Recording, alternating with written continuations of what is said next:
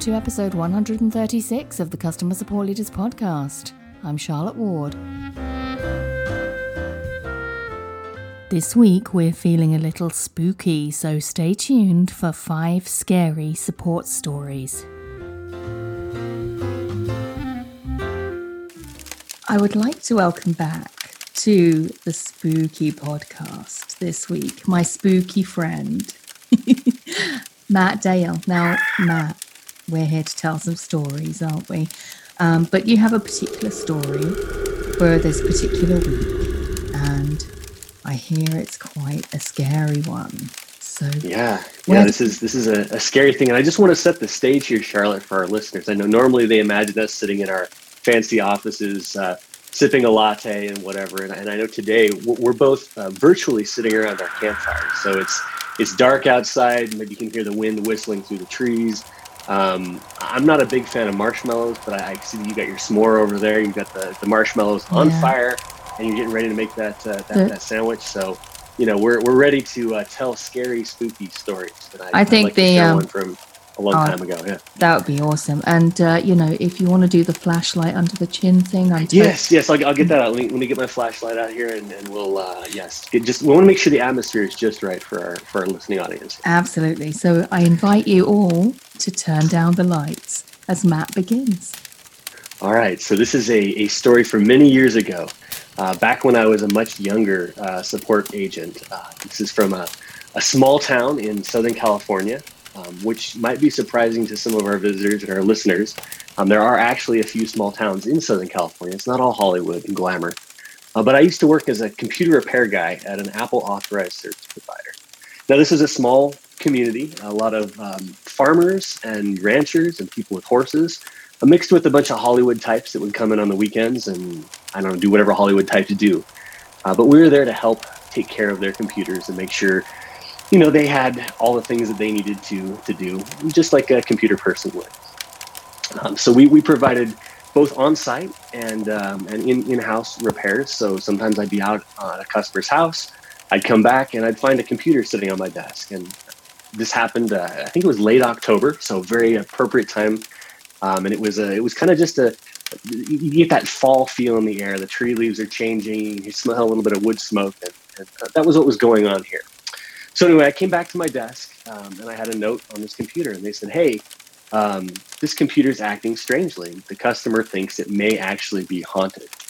And being a very rational computer repair person, I don't believe in haunted things. I don't. I don't. You know, it's all very, you know, what you see is what you get kind of stuff. So, but the customer is complaining. Basically, anytime you turn the computer on, you'd have gibberish fill the screen. There'd be random words getting typed out and uh, things would quit, application would start. This was very, very odd. So uh, he was very concerned that, that perhaps it was possessed or haunted. We might need a priest or, or, or something to, to get rid of the, the demon that was uh, attacking his computer. So I booted up the laptop as a good technician, um, and it, I didn't really see anything weird happening. So I, I started up and, and did some diagnostic tests. Back in those days, we used to start from CD-ROMs. Uh, we boot into diagnostic mode. Uh, and I, I ran, um, you know, ran overnight all these different tests to say, hey, is the hardware acting appropriately? Uh, after poking around for a while, and, and not necessarily to my surprise, because sometimes customers aren't necessarily telling the truth to you uh, when you're when you're dealing with stuff, I, I, was trying to figure out, hey, is this is this an issue where you know the problem exists between the keyboard and chair, um, or is this actually something that's really going on? And so I, I wrote my notes up, called the customer back, and said, hey, uh, you're haunted a possessed computer, uh, I think it's okay. We laid our hands on it and it seems like it's working properly now. So he arranged to come in and look at the computer.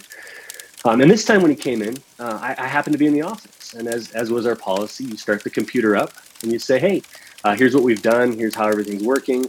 Um, to my surprise, when we turned it on, the screen immediately got filled with spooky gibberish. There were words, things were happening. It was clearly still possessed. Um, so I was a little uh, little chagrined because I had said everything was working.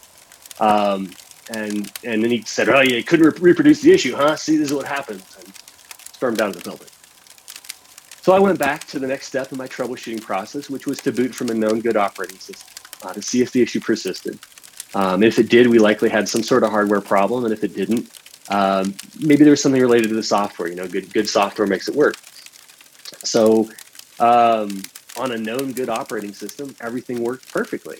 I was able to, you know, type and there was no strange characters. I said, okay, you know, maybe the operating system is haunted. Maybe there's some possession going on. Let's do a wipe and reload um, of this of this computer and get it ready to go. Now, as, as a good computer repair person, um, I wanted to make sure I had a complete backup of all the data on the hard drive. Um, it's never some of my worst horror stories in the customer service world are when we actually accidentally delete data. Uh, I had a, had a customer one time and we lost her her photos of a trip to Ireland with a friend um, who had passed away, and, and not really necessarily my fault, but because it looked like it backed up, the hard drive was failing, but it was one of those very scary uh, moments uh, as a computer repair guy going, man, like I, have done something terrible here. So in this case, wanted to make sure that wasn't going to happen. So I rebooted the computer uh, with his hard drive, with his operating system, and started the clone process to the backup hard drive. During that time, nothing weird happened at all. I couldn't, I didn't see any weird gibberish. And so I'm saying, hmm, maybe this isn't actually an issue with the operating system. Uh, maybe there's something else, there's got to be something else going on here. Um, and so instead of doing a wipe and reload, which is a hassle and, and never the best plan, if you don't have to lose client data, you shouldn't. Um, so I said, hey, let me, I'll, I'll, call the customer back. We'll have them come back in. We'll see what's going on. But if I can't reproduce the issue as a, as a you know troubleshooting step, then I'm not going to be able to know if my, my fix was was effective or not. Mm. So customer came back into our office. He was clearly frustrated at this point by my inability to fix or even reproduce the issue. Um, so I, I, again booted up the computer just to show him, hey, things are working. Um, and again, to my surprise and extreme frustration, gibberish on the screen, stuff bouncing around. It was it was it was it was again like it was possessed. And I said, okay, this is this is just crazy, right? Like the computer's fine until its owner comes back. Maybe the owner's doing something. Maybe there's something with the owner's spirit that's unsettled, that's causing the demon in the computer to I don't know what. Wow. But I, I, was I was just totally totally perplexed at this. And, and as I was sitting there thinking, racking my brain, customers just pretty frustrated at this point. I, I, said, "Wait a minute, wait a minute. Let me take a look here." And I opened up the Bluetooth preference pane, um, and there in the list of Bluetooth devices, there was a, a connected device, and it said Bluetooth keyboard. I said, "Hey, do you have a wireless keyboard that's connected to this laptop?" Um, and the client said, "Well, there's there's one that I keep in my car. Um, maybe that's something to do with it." I said, "Let's let's go take a look out to your car." And so we walked out to the car. He opened up his trunk, and under this big old pile of nasty, sweaty field hockey equipment from his oh. son, uh, his high school class, um, there's this computer with his keys just mashed in. Um, this, this uh, keyboard rather, um, and and it was turned on. And so we pulled it out, turned it oh. off, went back in, and miraculously the laptop had been had been healed the, the demons had been vanquished uh, and my very sheepish customer was was very thankful to have his computer back so um, that was just another uh, of the many different spooky computer stories I've dealt with uh, in my life, in my career as a support person. A true exorcism, a, a, a Bluetooth in, indeed, exorcism. Yes, yes. Yeah. Bluetooth wow. exorcism. Yeah. That's amazing. Thank you so much, Matt. Happy to be here. Enjoy that s'more. I will. Thank you so much.